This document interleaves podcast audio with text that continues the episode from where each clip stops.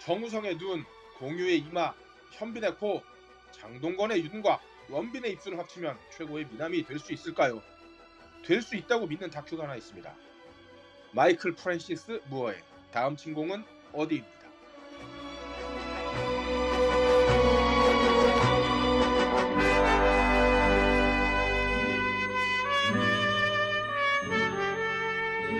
전 세계 청취자 여러분 반갑습니다. 그럴 거입니다. 어. 선거가 코앞입니다.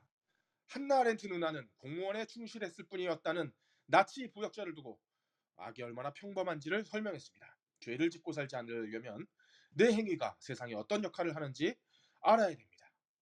그래서 정치도 관심을 가져야 합니다. 공부합시다. 오늘 나온 의원님들 소개하겠습니다. 독일보다 강력하게 아내에게 반성하는 남자 해비조님 나오셨습니다. 예, 맞습니다. 해비조입니다. 다음으로 페이스북에서 보면 영진공에서 가장 비싼 급식을 사 먹는 남자 함장님도 나오셨습니다. 뭘 사 먹는다고요? 급식이요. 급식을 내가 왜 사 먹어요? 아 맨날 고기 사 먹잖아. 그걸 급식이라고 불러요? 급식은 그냥 주는 거지. 아 그래요. 아 어쨌든 자 그, 다음으로 튀니지의 진보적인 여성인권보다 더 급진적인 공기업 고위공직자 인사체계를 비판하는 헐랭이님도 나오셨습니다. 안녕하세요. 다음으로 유급 휴가 정책은 없지만 무급 육아는 열심히 진행하고 있는 엽기 민원님도 나오셨습니다. 그렇게 받아본 적이 없습니다. 무슨 얘기 하는 겁니까? 무급 육아, 무금 육아, 아, 네, 어, 맞습니다. 무급 유- 무급 육아를 지금 진행하고 있다고. 자 네. 마지막으로 어, 헌법보다 촘촘하게 저서 홍보를 하시는 짱가님도 나오셨습니다. 예, 뭐, 뭘 촘촘하게 한다고요? 저서 홍보. 어, 아, 네, 그렇죠. 그렇습니다. 네. 예, 짱갑니다. 아 내가 발음이 좀 후져졌나 이렇게 다들 못 알아들으세요. 아, 제가 또 가는 기가 이제 나이가 좀 그럴 때가 됐습니다. 그러게. 아, 저 오늘 다룰 이 영화 7년 전 영화라서 기억을 못 하고 있었습니다. 아, 나 이거 나올 때 바로 봤어. 그래서 어, 다시 보기가 좀 힘들었어요. 막 이게 막 재밌지는 않거든요. 그래서 어, 처음 봤을 때야 신선했지만 두번 볼 영화는 아니었다. 어. 근데 저 이거 해비조님이 걱정입니다. 뭐 알아서 할게요. 걱정 마세요. 뭐, 뭐 해비전님 걱정할 게 뭐가 있어? 늘 네. 뭘 음악이- 하든 다 정리 잘해주시. 해비조님 영화 어떻게 보셨어요 이거? 어, 저도 두 번째 봐서 처음 봤을 때는 신선. 아, 근데 다시 봐도 미국 얘기가 아니라 한국 얘기다 이건. 어, 네. 한국에 좀 들었으면 좋겠다. 어. 아, 근데 급식은 적어도 프랑스 급식만큼은 아닐지라도 음. 어, 저희 얘가 먹는 급식 사진이 항상 올라오거든요, 학교에서. 예. 어, 저보다 나- 잘 먹는 것 같아요. 아. 그래서 저는- 한국의 급식은 어, 초등학교보다 그 국립기관에 좀 더 좀 신경을 써달라. 저는 여기서 큰 애랑 작은 애 둘 다 뭐 프리케이부터 고등학교까지 다 다녀보게 했잖아요. 그렇죠. 아 미국의 급식은 똥입니다. 아하. 네. 고생이 피자가 많으셨어요. 야채인 나라. 음. 그렇습니다. 아, 급식 진짜 잘 나와요, 요즘에. 깜짝 네, 놀랐어요. 한국은 진짜 잘 나온다고 그러더라고요. 그러니까 우리 네, 네. 애가 그래요. 둘째가 지금 한국 가서 있잖아요. 아, 애가 네. 얘기하는데 어 미국이 좋아, 한국이 좋아. 한국의 급식이 10배는 좋다고 얘기합니다. 그러니까. 네. 그 비교할 작년에 수 없어요. 코로나 심했을 때 집으로다가 식재료를 보내줬어요. 아, 그렇죠. 네, 코로나 식재료가 왔는데 오, 쌀을 보면서 우리 어머니께서 야 이거 우리가 사 먹는 쌀보다 더 좋은 쌀인데 이래 갖고 음, 아. 그렇군 했었죠. 음, 아 역시 역시 그런 면에 있어서는 한국이 확실히 발전했다고 느낍니다. 그거 짱가님? 하나 짱가님 오늘 보고 오셨어요? 아, 예, 그, 또 다는 안, 보- 못 보고, 이탈리아, 프랑스, 핀란드, 독일까지, 슬로베니아, 아. 독일까지 봤는데요. 참 좋은 얘기죠. 근데 이제 또 참, 이게 어, 이 2015년에 봤으면 야 그래 우리도 저렇게 돼야 될 텐데 뭐 이런 생각을 하면서 봤을 텐데 지금 코로나 이후에 그 유럽에서 또 난리치는 걸 보면 야, 그런 나라에서 왜들 또 저러고 있을까라는 생각도 들고 네. 음, 그리고 사실 이탈리아가 지금 그러니까 왜 아 일단 핀란드 하면 표준화된 시험이 없다라는 얘기 나오잖아요. 네.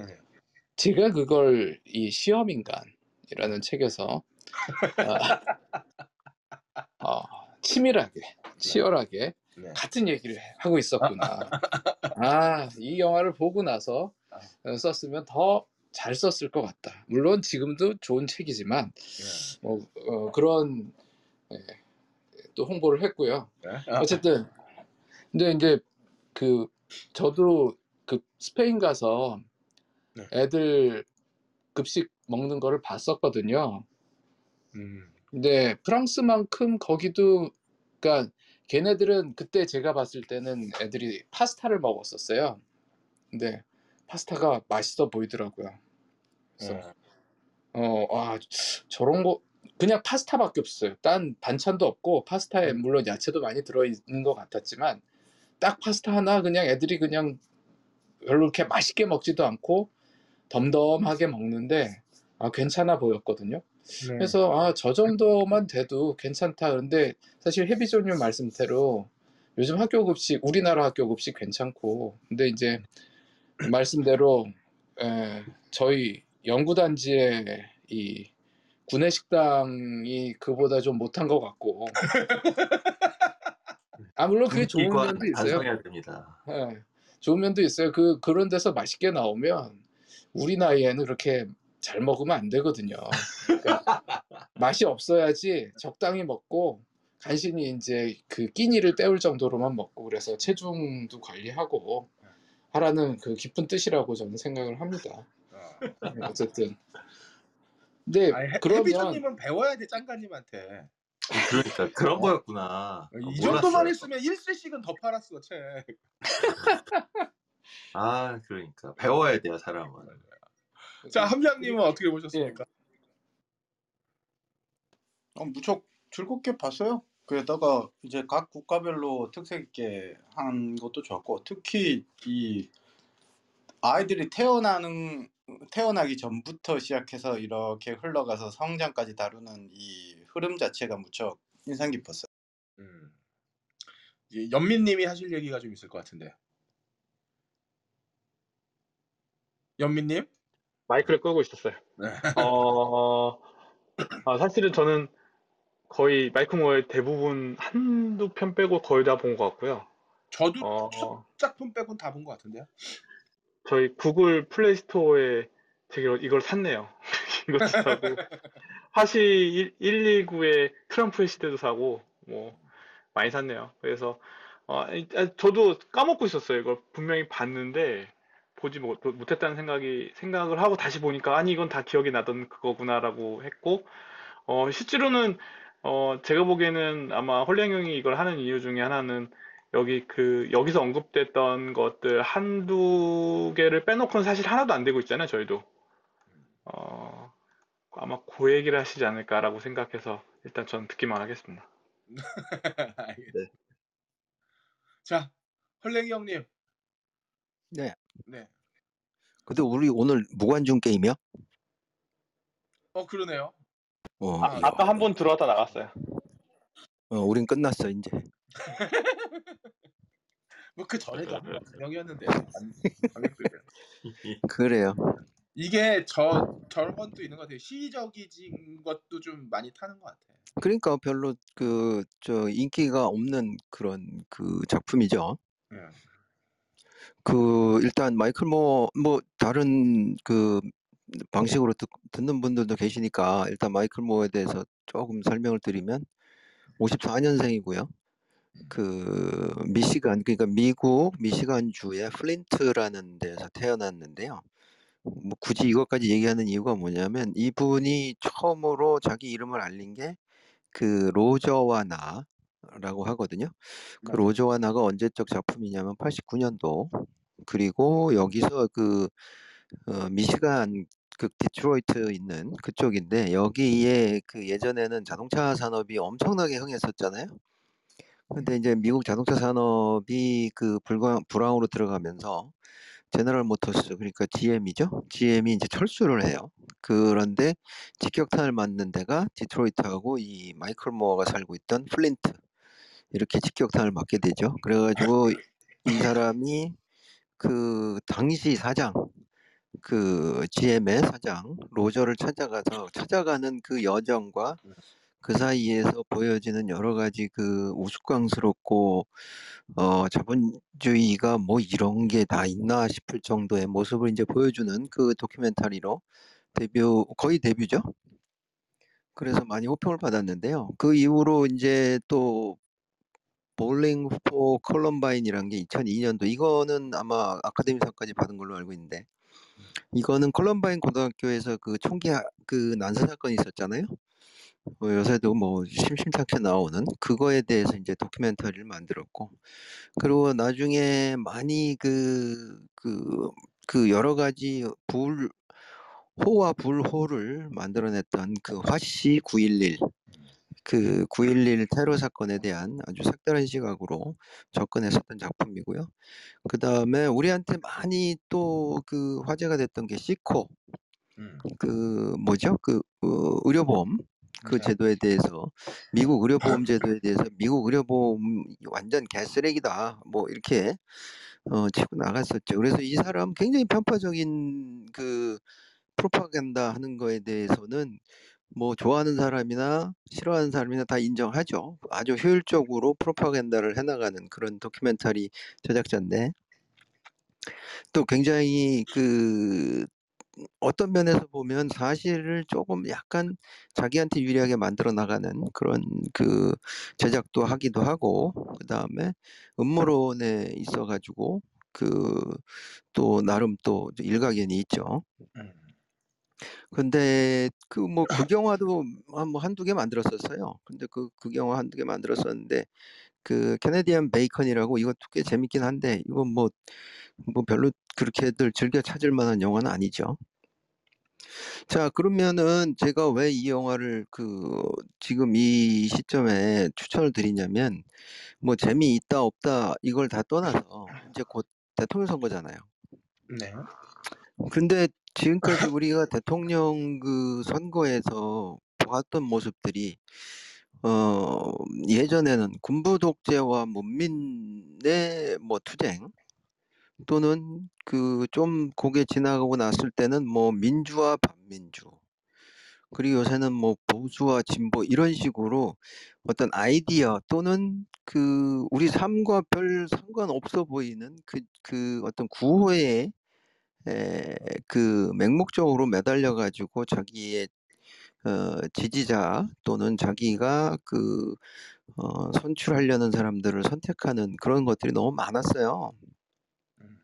그런데 요번에는 좀 실제 내 살- 삶에 도움이 되는 그 정책을 가지고 있는 사람이 누구고 그런 정당이 어딘지를 보고 그거에 따라서 자신의 투표를 결정하는 게 좋지 않겠는가라는 그런 생각으로 이 영화를 좀 추천을 드리거든요. 그래서 영화 내용을 좀 보시, 보시면 뭐 단순해요. 마이클 모어가 미국의 사회복지 제도에 대해서 너무 질려서 전 세계적으로 그 미국이 본받을 만한 사회복지 제도가 뭐가 있냐 하고 이제 찾아다니는 그런 내용입니다. 그 이태리 가면은 유급휴가 아, 요새도 그런지 모르겠습니다. 뭐 한 달 정도 유급휴가가 나온다 그러고 그리고 거기에서 그 이태리 사람들이 했던 얘기가 뭐냐면 결국 나의 인생은 한 번뿐이지 않냐. 그런 상황에서 우리에게 그, 어, 주, 주어진 권리는 당연히 찾아야 된다라는 그런 얘기를 하죠. 그리고 거기에서 아마 그때 그, 어디였죠? 두카티였죠? 그 나왔던 회사가. 두카티하고 그 다음에 저쪽 그 패션 브랜드 아마 그 2차 가공하는 회사인 것 같은데 그쪽 그 사장들도 나왔었고 그 사람들 하는 얘기가 직원들이 가난한 가난한데 내가 부자여봐 무슨 소용이냐고 뭐 이게 뭐 뭐 설정인지는 모르겠습니다만 굉장히 그 좀 마음에 닿는 그런 얘기였고요. 이제 프랑스에 가서 의무급식 얘기, 뭐 성교육을 적극적으로 하는 그 부분 얘기, 핀란드에서 주입식 교육 대신 그 숙제를 금지시키고 일주일에 수업 시간을 대폭 줄이고 어 그 다음에 객관식 시험이나 그 다음에 일제고사 같은 거 금지시키는 이런 부분들. 그 다음에 여러분들 잘 모르겠는 그 슬로베니아, 슬로바키아 옆에 있는 슬로베니아는 대학 교육이 무상으로 진행된다는 것들. 근데 이 무상 대학, 대, 대학 교육은 그 우리도 공, 공약으로 몇 번 나왔었어요. 음. 근데 그게 진행이 안 됐죠. 박근혜가 제가 할 겁니다 그러지 않았나요? 아니 그 누가 있었어 무상 대학 교육을 한다 그랬는데 미쳤냐고 아니 나는 웃긴 게 왜 니들이 그래 니들이 저 혜택 받을 애들이 음. 어, 아니 전그다 계획을 해서 그 계산이 나왔으니까 그거를 정책으로 내세웠을 텐데 말이죠. 그런데 이 이탈리 이탈리아나 프랑스, 핀란드, 슬로베니아 여기까지 얘기했을 때 다들 그렇게 얘기하잖아요. 뭐 걔네는 돈도 많이 벌고 뭐 속 편한 애들이니까 그런다고 그러는데 실제로 보시면 엄청나게 그 격렬한 그 계급 투쟁이 이 사회에서 다 이루어졌었어요. 음. 그래서 그쪽에 뭐 대학생 투쟁은 뭐 우리도 TV에서 자주 보죠. 그다음에 핀란드나 프랑스나 이탈리아도 예전에 정말 지질이 저기 못 살아가지고 음. 하루에 죽도 하나 못, 못 끓여 먹는 그런 나라들이었거든요. 저기 잠시만요. 근데 저기 얼랭이 형 말씀하신데 너무 바람 소리가 세서 소리가 무슨- 자꾸 깨지거든요. 너, 나 아, 아닌데. 그, 그러니까 헐랭이 형님 그 마이크를 입에다 네. 대지 마시고 마이크를 살짝 비틀어 주세요. 비틀었어. 응. 괜찮아? 어, 저는 계속 그 너무 가까이 대고서 말씀하시는 것 같은데. 마이크를 그 약간 어. 파열음 같은 게 들려요. 예, 예. 마이크를 30cm 정도 떼시 떼고 말씀하시. 그럼 처음부터 다시 할까요? 아, 아니요. 어, 지금 너무 좋아요. 아, 지, 지금이 너무 좋아요. 딱 지금이. 좋아요. 지금 딱 그- 좋아요. 처음부터 그렇게 얘기하지. 말을 끊을 수가 없어서. 예. 이게 어, 우리 청취자 복지도 생각해야지. 그러니까. 어 그래요. 그래 그럼 뭐 일단 슬로베니아까지 얘기를 했었어요, 그렇죠? 네. 근데 여기서 이제 제가 그 얘기하고 싶은 내용이 뭐냐면 이게 그냥 잘 사는 나라고 선진국이고 뭐 이래 가지고 당연히 걔네들은 여유가 있어서 그걸 해 준다? 그 전혀 그렇지 않거든요. 프랑스 같은 경우도 그쪽의 자본가들이나 정치인들이 얼마나 그 복지를 뺏어가려고 호시탐탐 노리고 있는지 몰라요. 음. 근데 그거를 우리 시민들이 나서가지고 적극적으로 막고 싸웠죠. 이탈리아도 마찬가지고 물- 물론 지금 팬데믹 그 지금 그 팬데믹 사태 이후에 아, 대한민국이 어쩌다 보니까 그 얘네들보다 좀 나아 보이는 그런 착시 현상이 있긴 한데 결국 어, 팬데믹 요 상황이 좀 정리되고 나면 아마 이러한 그 전에 기 획득했던 권리들은 다시 또 제자리를 찾아가지 않을까 그런 생각을 하거든요. 그 다음에 독일 같은 경우 우리가 보면 정말 재미없는 나라인데 그 재미없는 게 얘네들 2시 퇴근해가지고 맨날 놀아서 재미가 없는 건지 아무튼 그렇게 하고 있고요. 또 미- 독일의 노동조합급은 유명하죠. 그 투쟁력이나 그들이 싸워나가는 방식이란 게. 근데 이 사람들이 얘기하는 게 보면은 그 항상 자기들은 2차 대전에 대한 그 멍에 음. 그 히틀러라는 그 낙인 때문에 항상 자기 반성에 대한 거를 교육으로도 가르치고 그리고 스스로 그 문화 자체가 아마 이제 굳어져 있는 것 같아요. 네. 그래서 자기의 잘못을 공개하고 인정하는 게 발전의 시작이다라는 그런 그 명제를 또 보여주고 있고요. 그 뒤로 쭉 이어집니다. 뭐 포르투갈이라든가 노르웨이, 튀니지아, 아이슬란드 쭉 나오거든요. 이건 뭐 내용 보시면 될 텐데요. 여기 보시면 이게 나중에 이제 그 마이클 모어가 다시 이제 이 얘기를 풀어나가는 게 뭐냐면 여기 나왔던 모든 아이디어들이나 제도나 정책들이 사실은 미국에서 시작했다. 근데 왜 미국에서 이런 것들이 어, 꽃을 피워보지 못하고 다 아, 다른 나라들에 가서 이런 것들이 정착되고 발전되고 있는가에 대한 의문을 또 제기하고 있죠. 근데 이제 우리 대선으로 들어가 보자고요. 이제 저는 지금 나와 있는 민주당 후보라든가 그 국민의힘 후보가 하는 거를 심심찮게 보는데요. 근데 뭘 앞으로 남은 오, 어, 앞으로 다가올 5년 동안 뭘 하겠다는 건지를 물론 후보자 개인들은 얘기하는 건지 모르겠지만 그거에 관심을 갖고 있는 사람이 거의 없는 것 같아요. 음. 그들의 그들이 풀어나가려고 하는 정책이라든가 그들이 어, 앞으로 국가의 그 방향성을 어떻게 잡는가 라는 것들에 대해서는 전혀 관심이 없는 것 같아요. 특히 뭐 기자들이나 이런 애들 보면 뭐 어디 가서 누구랑 얘기를 했는데 무슨 뭐 무슨 받침이 들어가는 말을 썼다라든가 뭐, 뭐 말도 안 되는 얘기들을 가지고 그렇게들 하고 있어요. 그러다 보니 그 우리가 소위 얘기하는 뭐 무슨 Z세대라고 그러죠? MZ세대인가? 뭐 MZ. 예. 그 친구들도 실제로 23, 2030이 중요하다고는 하는데 계속 모든 사람들이 모든 세대가 다 지금 정치에서 소외되고 있는 그런 신기한 경험을 하고 있는 것 같아요. 그런 상황에서 과연 우리는 앞으로 이제 다가올 5년 동안 도대체 어떻게 살아나갈 것인가에 대한 부분을 좀 심각하게 서로들 고민할 때가 되지 않았나. 이제 그 저쪽에 민주당의 이재명 후보 같은 경우 기본소득 얘기 나왔었죠. 네. 그 기본소득 어떻게 생각해요? 나는 그거 지금 당장 해야 된다고 생각하는데. 저도 급진적으로 해야 된다고 생각합니다. 이게 도대체 반대하는 사람이 누구예요, 이거? 홍남기. 답 안 하는 사람. 국민의 국민의 한 70%가 반대할 걸요? 진짜? 왜 그럴까요? 이게 나한테 떨어지면 세금이 나한테 쓰이는 거니까 좋은 건데 기본소득이면 모두에게 쓰이면 나 외에 다른 사람한테 쓰이는 거는 나한테 가치가 없다고 생각을 해요. 근데 보이지 않는 상황에 남들이 다 뺏어가는데 그거는 이미 그걸 이해하는 사람들은 기본 소득에 대해서 이해하고 있지 않- 아 씨발 그렇구나. 사- 딱 보면은 그 이민 사회가 한국보다 좀 많이 느리잖아요. 한 3, 40년. 그렇지. 응, 응, 응. 그 느낌으로 이제 제가 주위에 여기 있는 이제 재미 한인들의 입을 빌려서 얘기를 해보자면 기본소득을 어떻게 생각하느냐 어, 인간이 게을러진다고 생각을 해요. 그러면 이야. 우리나라 언제 발전하냐고.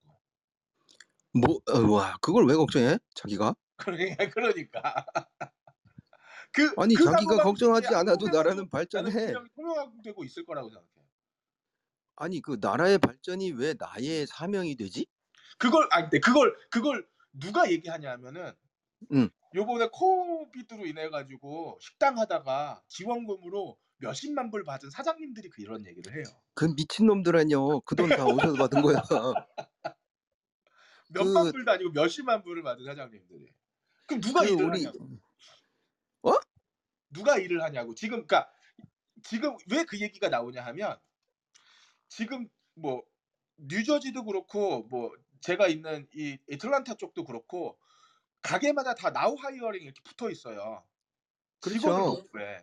이- 그게 지금 미국에서 그 주요 그 사회 이슈가 되고 있는데 이게 악순환이에요.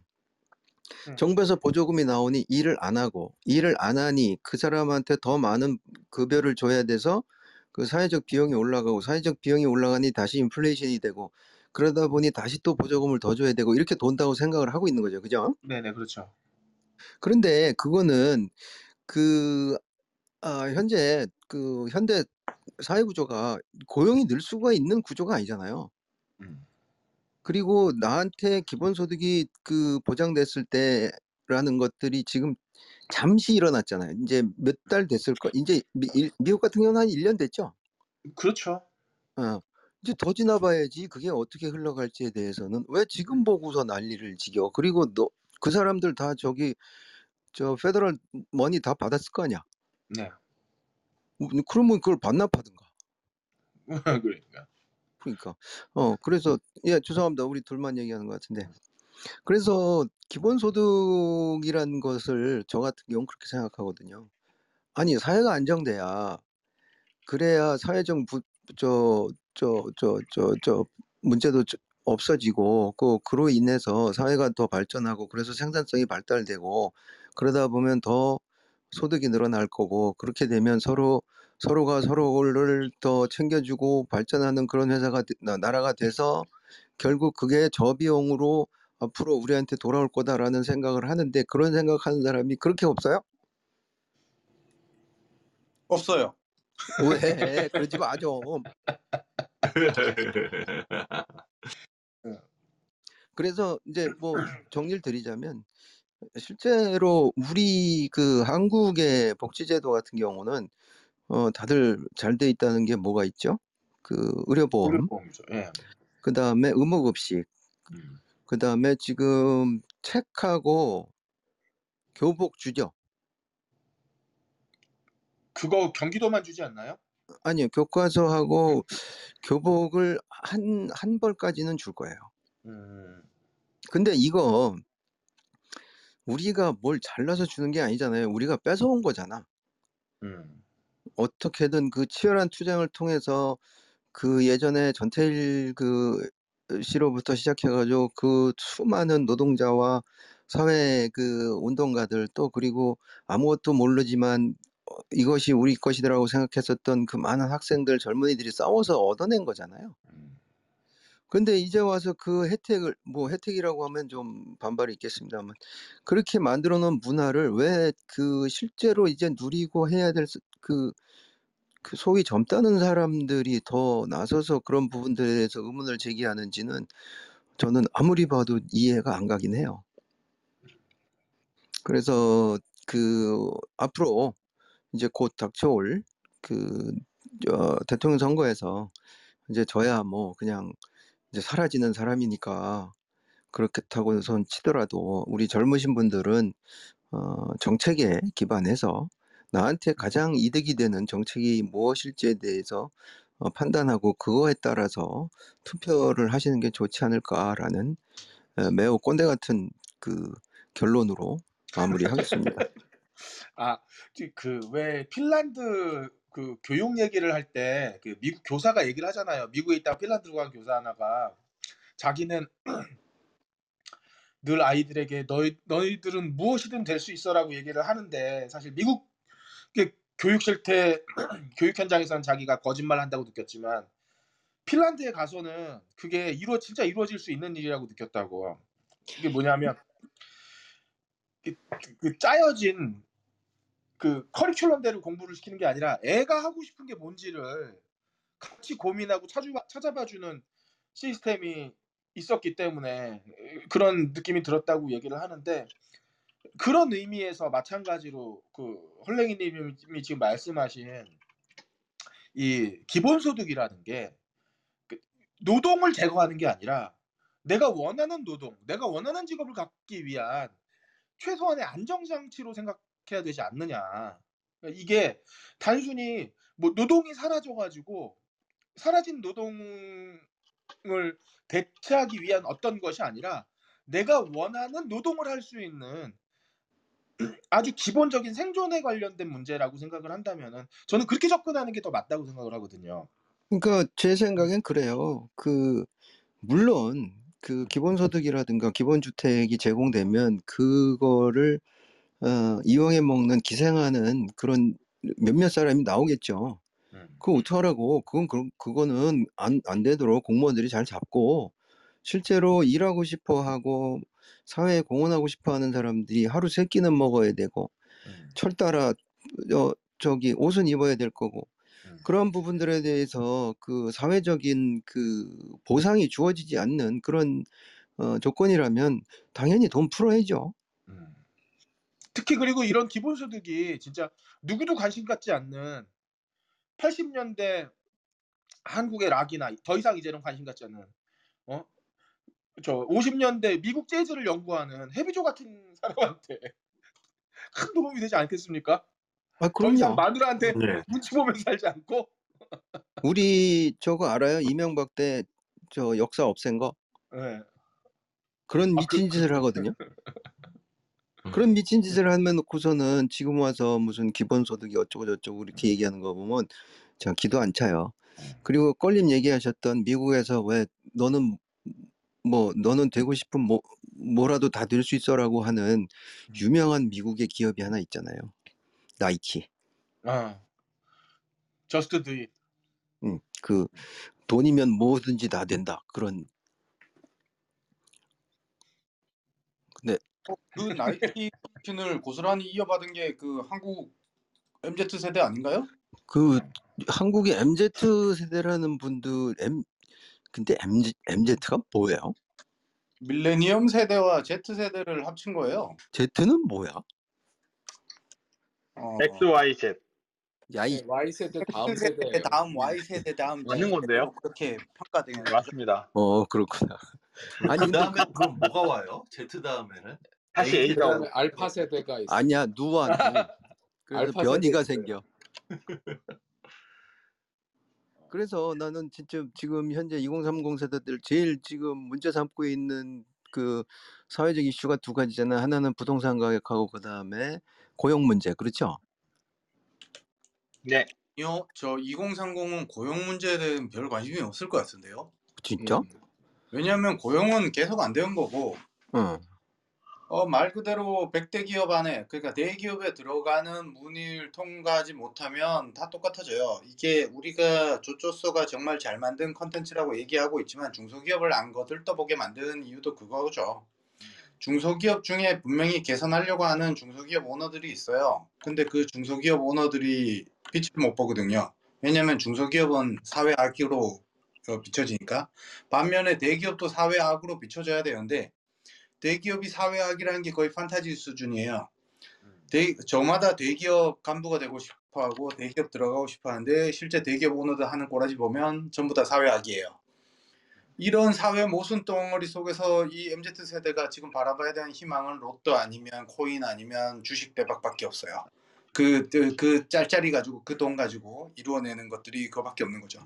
그렇기 때문에 아까 얘기하신 나이키가 우리에게 심어준 돈이면 다 되는 희망을 MZ 세대는 갖고 있는 거예요.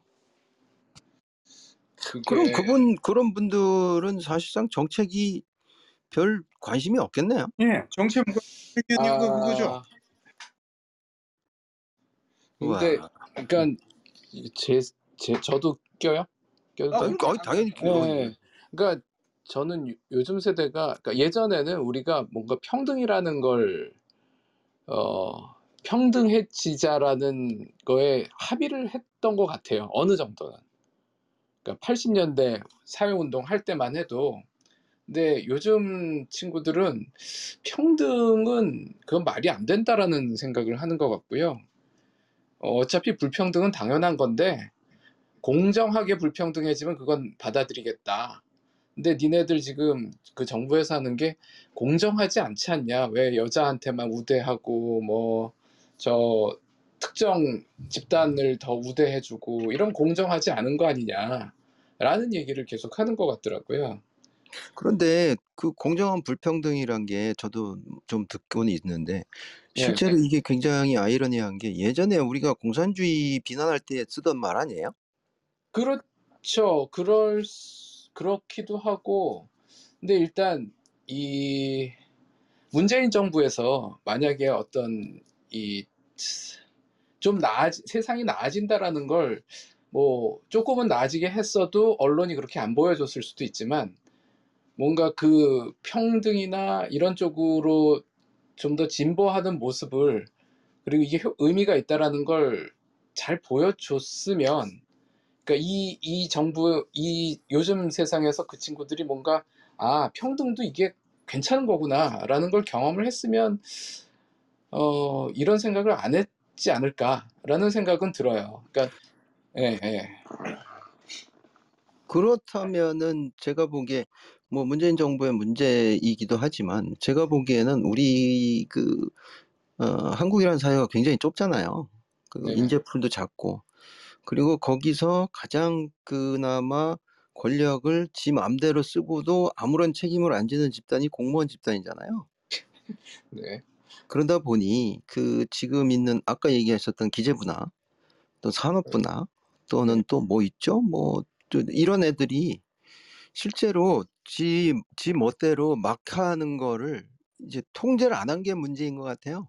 근데 통제를 하면 통제했다고 난리가 나고 그러니까 그래서 네, 굉장히 그렇죠. 음, 사실 네. 지난 정부에서 그 박근혜 때 깜빵 들어간 장관들은 또 이래저래 막 개입을 해서 그게 문제가 된 거라고 볼 수 있잖아요. 네. 예, 그러니까 이 참 모르겠어요.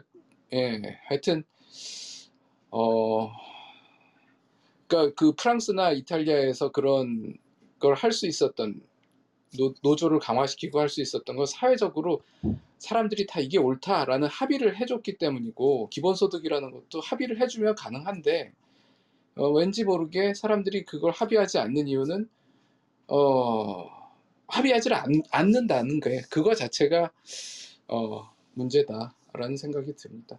그러네요. 예. 그 그래서 하여튼 지금 뭐 영화 얘기하면서 너무 깊게 들어가면 또 다들 그러실 테니까 아무튼 그 저도 뭐 제 개인적인 얘기 하자면 소득세 엄청 냈거든요.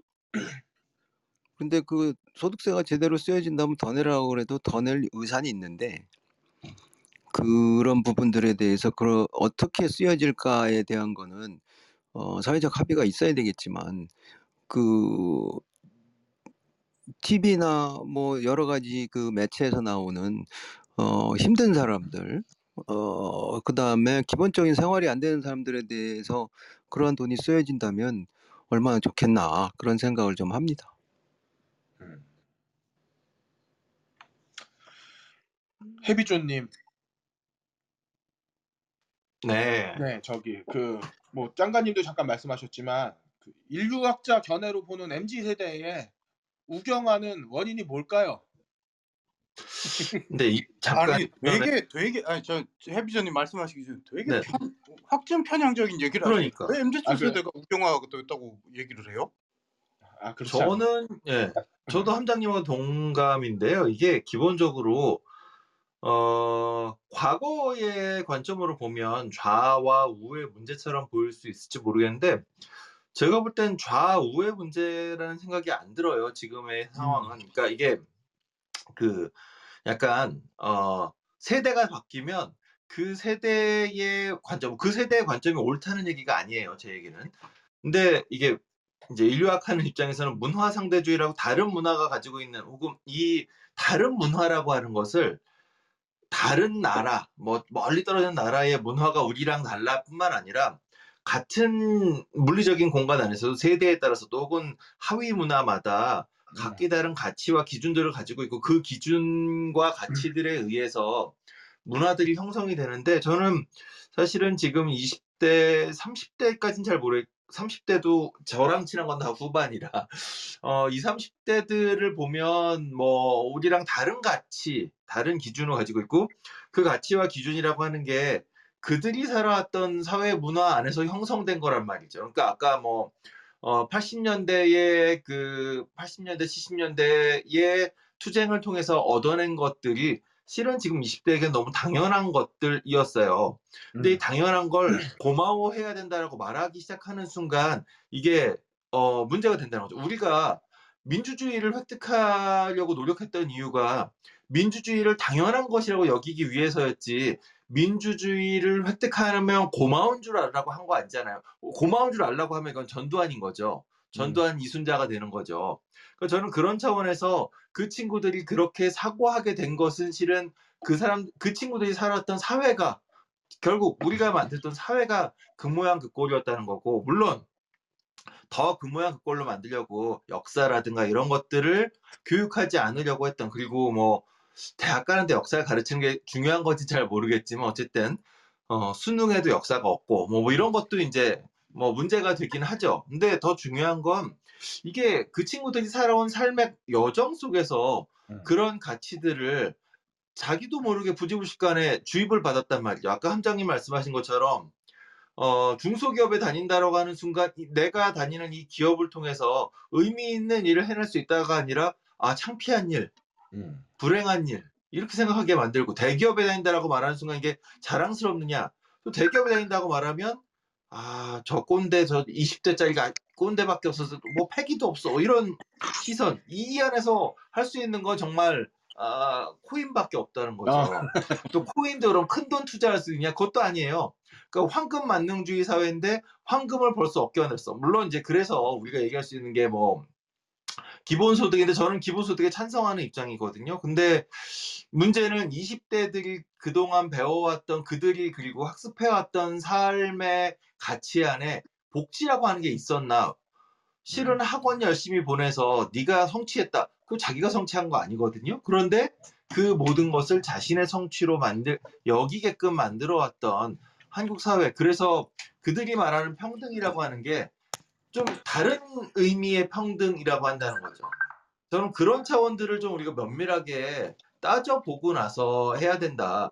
근데 물론 이게 저, 저의 이야기는 대선을 앞두고 정말로 뭐 해야 되는 사람들 입장에선 하나도 씨알도 안 먹히죠. 왜냐하면 당장 20대 표를 끌어올 수 있는 얘기를 해야 되는데 이런 거 고민해보자가 되는 순간 표를 끌어오기는 어려우니까. 그런데 기본적으로 저는 장기적으로 향후에 이번 정권은 어떻게 좀 잘 하고 그 정권이 들어서고 나면 정말 이런 문제들에 대해서 정말 진지하게 고민해야 된다. 그냥 뭐 20대들은 어쩌다 뭐 이걸로 끝날 얘기가 아니라 근본적인 원인이 뭐였나를 지금 고민하지 않으면 그럼 정말 같은 물리적 공간 안에서 전혀 다른 사고 방식을 가진 세대들 사이에 지금보다도 지금도 심각하지만 지금보다 훨씬 더 심각한 어, 분리 내지는 대립이 생기지 않을까라고 하는 걱정이 좀 있긴 합니다. 음. 아, 저는 여기서 또 진행자의 역량을 보는데, 아, 이렇게 거칠게 얘기를 해서, 어? 패널들이, 어? 이렇게 자신의 이 의견을 이렇게 솔직 담백, 진솔하게 이렇게 뽑아낼 수 있는, 어, 이 진행자, 칭찬합니다.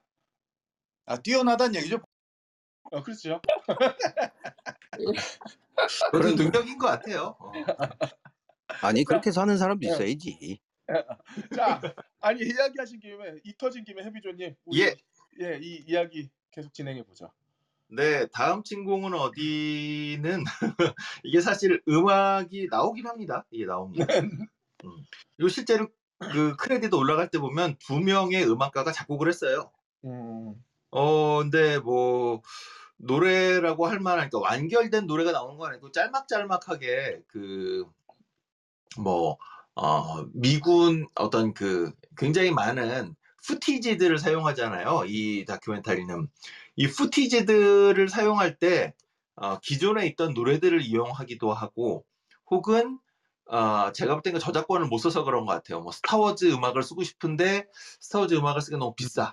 이럴 때 이제 비슷한 느낌으로 어, 곡을 어, 창작을 하는 거죠. 그런 노래들이 이제 중간중간에 꽤 많이 보입니다. 그러한 노래를 만든 게 이제 다니 마치하고 어, 조슈아 피스트라라고 하는 아, 피엘스타라고 하는 두 명의 작곡가인데요.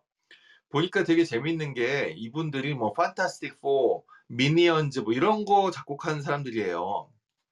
그런데 이 홈페이지 들어가 보니까 그런 쫙 유명한 작품 끝에 끝에다가 어, 그 마이클 무어의 어, 다음 침공은 어디에도 참여 이런 걸 하나씩 적어놨더라고요. 그래서 이게 약간 그 자랑하기는 좀 뭐한데 나도 이런 것도 해봤다 뭐 이런 느낌으로 요 작곡가들이 참여한 게 아닌가라는 좀 느낌을 받았습니다.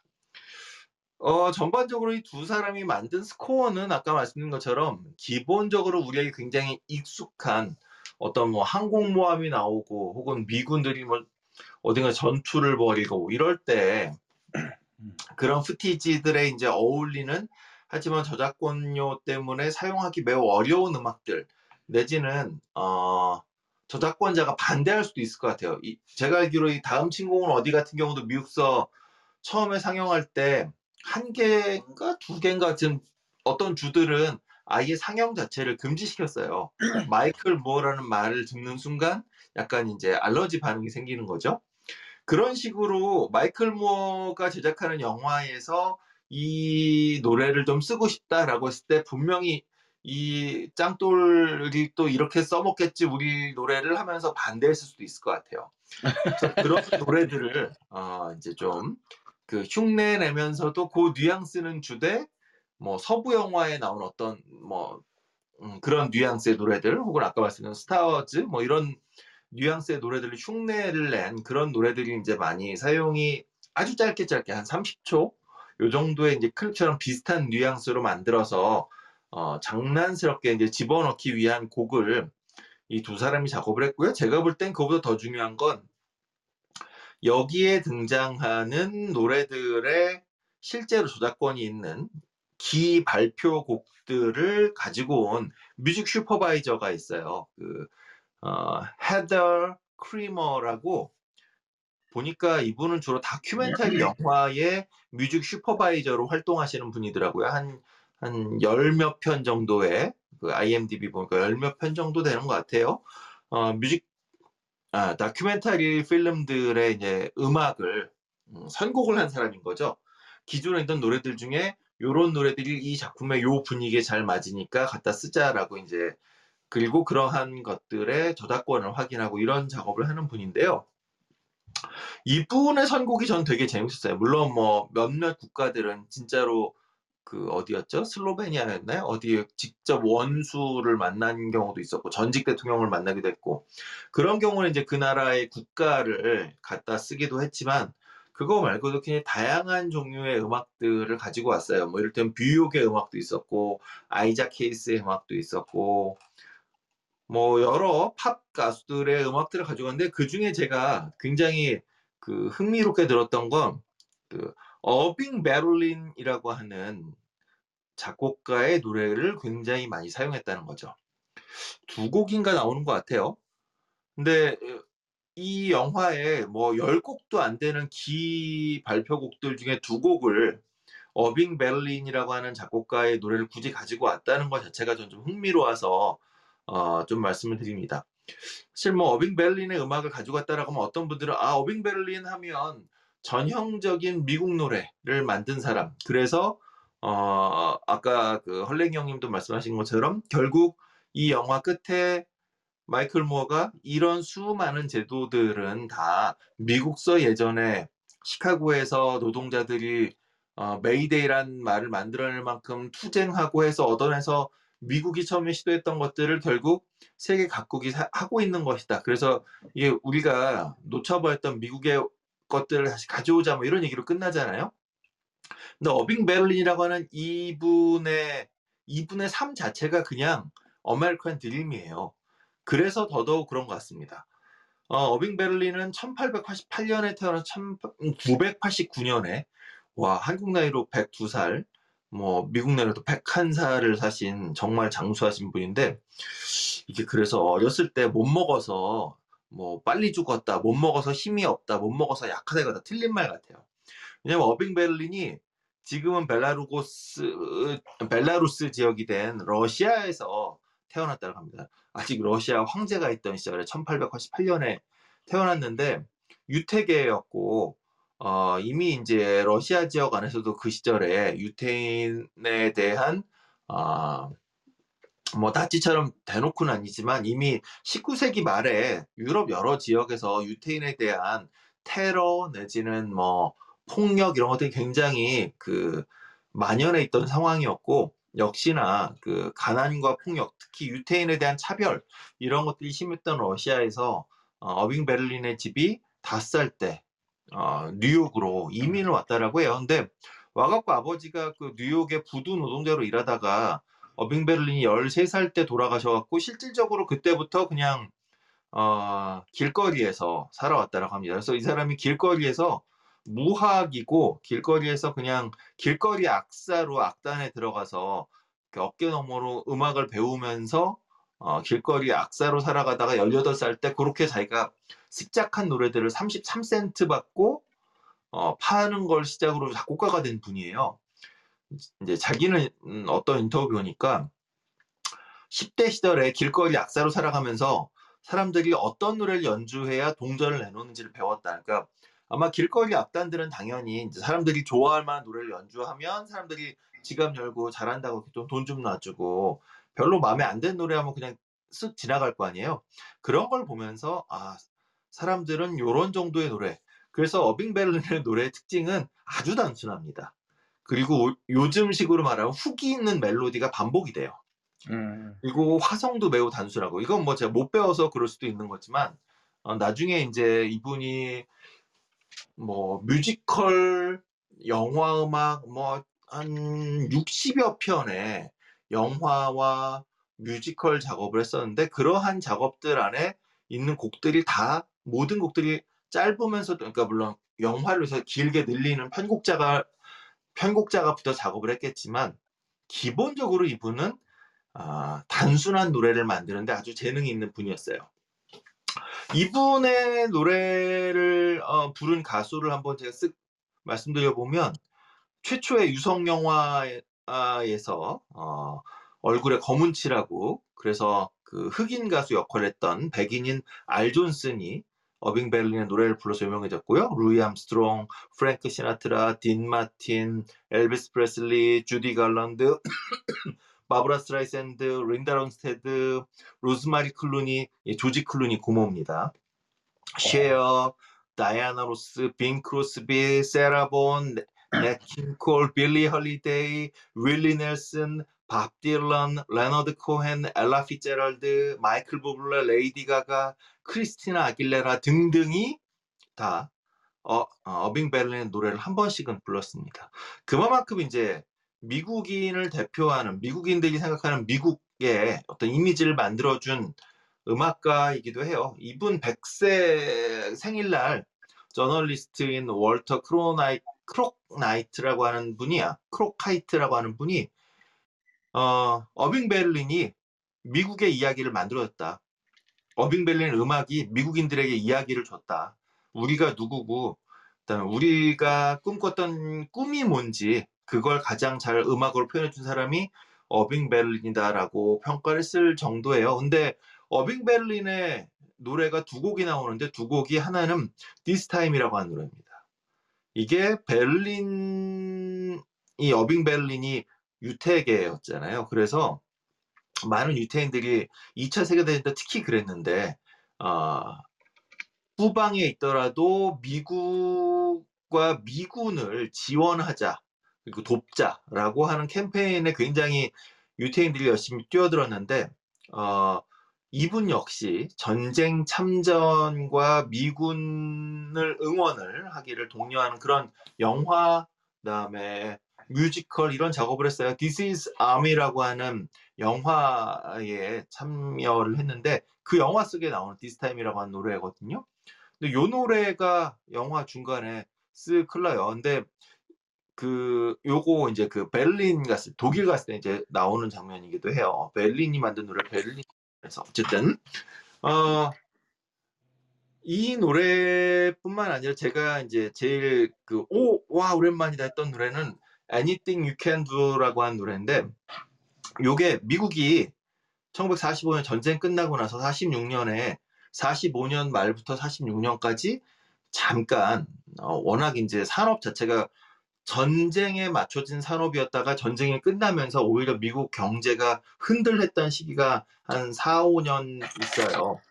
그걸 이제 한국 전쟁이 또 타개시켜줬는데 아 이 나쁜 미국 놈들 하여튼 어쨌든 어, 바로 그 시기에 아, Any Get Your Gun이라고 하는 그 뮤지컬을 또 이분이 만들었는데 이 뮤지컬에 보면 어, 네가 할 수 있는 모든 일을 내가 더 잘할 수 있다. 너보다 내가 더 잘한다.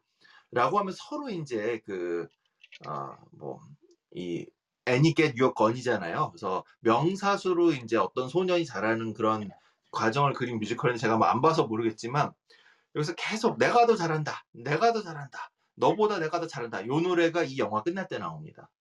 무슨 얘기냐면 미국이 만들어 놓았던 것들을 미국이 꿈꿨던 것들을 전 세계 여러 곳에서 지금 실현하고 있는 것이다. 라고 하는 게 이제 마이클 모어의 얘기였고, 그런데 그거 미국이 하면 더 잘할 수 있을 거야 라고 하는 어떤 희망을 이제 마이클 모어가 살짝 흘리고 있는 거죠. 그런 장면에 어빙 베를린이라고 하는 미국의 우파들이 아마 가장 좋아하는 작곡가 중에 하나일 거예요, 이분은. 이분이 만들었던 노래 대부분이 다 God Bless America라든가 뭐 칙투칙이라든가 이런 노래들 보면 아, 칙투칙은 뭐 그냥 사랑 노래긴 하지만 God Bless America 같은 노래 혹은 좀 전에 말씀 This Time, This Is Army 이런 노래들 다 아주 대표적인 곡인데 이게 다 미국이 위대하다. 위대한 미국 뭐 이런 노래를 했던 분이라서 그런데 그 사람의 노래를 일부러 끝에 가지고 와서 그래 그 니네가 자랑스러운 바로 그 미국이 잘할 수도 있을 것 같기도 해 이렇게 라고 하는 작은 그 희망 같은 거를 마이클 모어가 담아서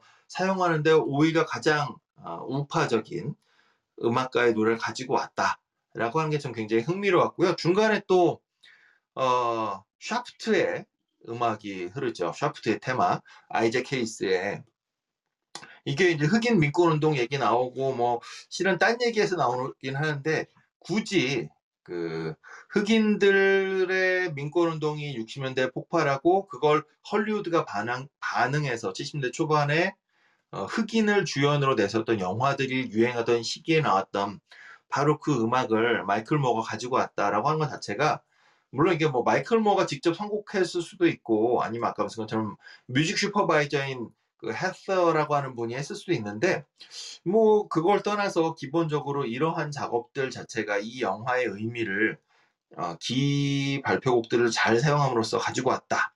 그리고 마지막에 크레딧 올라갈 때 굉장히 신나는 락이 한 곡 흐르죠. 이게 Take Back the Power라고 하는 권력을 다시 뺏어오자, 뭐 권력을 다시 가져오자, 뭐 이런 그 제목의 노래인데요. 인터럽터라고 하는 그 펑크 밴드의 노래입니다.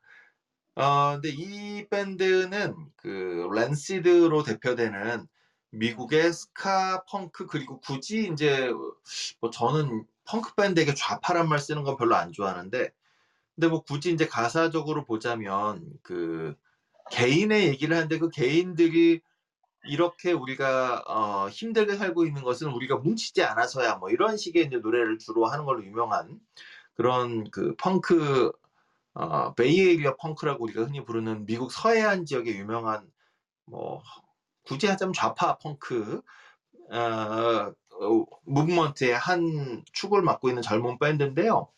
이 친구들 보니까 그 다음 친구는 어디뿐만 아니라 2020년에 그 훌루하고의 디즈니 자회사 있죠. 거기서 제작했던 힐러리 클린턴에 대한 다큐멘터리 힐러리에도 어, 곡을 제공했더라고요. 그래서 아마 이 인터럽터스는 음, 제가 보기에는 자신들의 정치적인 성향을 이런 그 다큐멘터리에 곡을 제공함으로써 어, 더 펼치고 있는 것이 아닌가라는 생각이 좀 들었습니다. 그래서 어, 이 다음 친구는 어디는 음, 굉장히 음악을 많이 쓰지 않았지만 어, 네. 음악을 조금 더 알고 들으시면 중간중간 등장하는 음악들이 훨씬 더 이렇게 마이클 모 특유의 베베 꼬기도 하고 선동적인 모습을 음악을 통해서도 좀 더 확인할 수 있는 그런 음악이 흐르는 영화였다. 아, 정도의 얘기로 마치려고 합니다. 예, 이상입니다. 아, 수고하셨습니다. 자, 오늘 마이클 모어의 다음 친구는 어디로 이야기를 꾸려봤는데, 어, 지금 한국이 딱 변곡점에 들어와 있잖아요. 새로운 대통령도 뽑아야 되고. 근데, 어, 의외로 시의적절했다. 이런 생각도 드네요. 프롬프터 없는 나라를 원합니다. 그리고 어, 뭐 지금 추가적으로 어 네. 추가적으로 그 영화에서 나왔던 그 어디죠? 그 노르웨이 노르웨이에서 나왔던 연쇄 테러에 관련된 내용이 중간에 나오는데 어 그 넷플릭스에 관련된 영화가 있습니다. 7월 22일이라는 영화가 있습니다. 네. 같이 즐겨보시면 좋을 것 같습니다. 어, 혹시 더 하실 말씀 있으신 없을 분들 거예요. 계신가요? 어. 어 일단 음, 어 함장 먼저 말씀하세요. 아니요 즐겨볼 수는 없을 거라고. 아 그거? 그, 그 노르웨이에서 있었던 그 테러가 아니고 그냥 학살 사건이에요. 그 저기 되게 저기 보시기 힘드실 거예요 보시면서. 그 일단 뭐 제가 쭉 이 영화 저기 추천을 드렸고 또 위원님들이 고맙게 많이 보시고 좋은 말씀 해 주셨는데 일단 뭐 정치나 뭐 정책 또는 이런 부분들의 얘기가 나왔는데 그 부분들에 대해서 괜히 그 꼰대로서 그 어떤 그 뭐 지적질이라든가 또는 참견하는 것처럼 비춰졌다면 그 부분에 대해서는 죄송하다는 말씀드리고요. 어, 앞으로는 또 계속 더 즐겁게 그 오락으로서의 그 방송으로 다시 또 이제 들어가는 어, 그런 변곡점이라고 생각하시면 되지 않을까 그렇게 생각합니다. 음. 알겠습니다. 우리 다음 주는 뭘 할까요? 그 연민님 얘기했던 거 있잖아. 독 무슨 무슨 개? 아 저 저 저 저 기 저 베네딕 컨버배치 나오는 거. 나오는 거. 어, 그 파워 오브 더 맞죠? 연민 또 많이 어디 갔어? 썼다. 아 제가 지금 기침을 해가지고 어. 그 제인 캠피언 영화 말하는 겁니다. 네. 예, 파워 오브 독. 예. 강아지의 근데 그게 강아지의 힘. 근데 그게 네 오픈을 했을까요? 잠깐만요. 네. 어 찾아봐야 될 것 같습니다. 네. 파워 그럼 다음 주에는 Power of the Dog로 하고 예. 더 하실 혹시 말씀이 있으신지 확인 한 번만 더 하고 없으시면 다음 주에는 Power of the Dog로 어, 만나 뵙겠습니다. 모두 어, 일요일 밤 수고하셨고요. 좋은 밤 되시기 바랍니다. 수요일 날 오픈된답니다. 아 수요일 날 그럼 수요일 날 보면 되죠. 네, 2시간 8분짜리네요. 음, 네. 네. 한 편이면 되- 괜찮아요. 알겠습니다. 네. 자 그럼 모두 다음 주에 뵐게요. 좋은 밤 되세요. 네. 수고하셨습니다. 네. 고맙습니다. 수고하셨습니다. 수고하셨습니다. 네.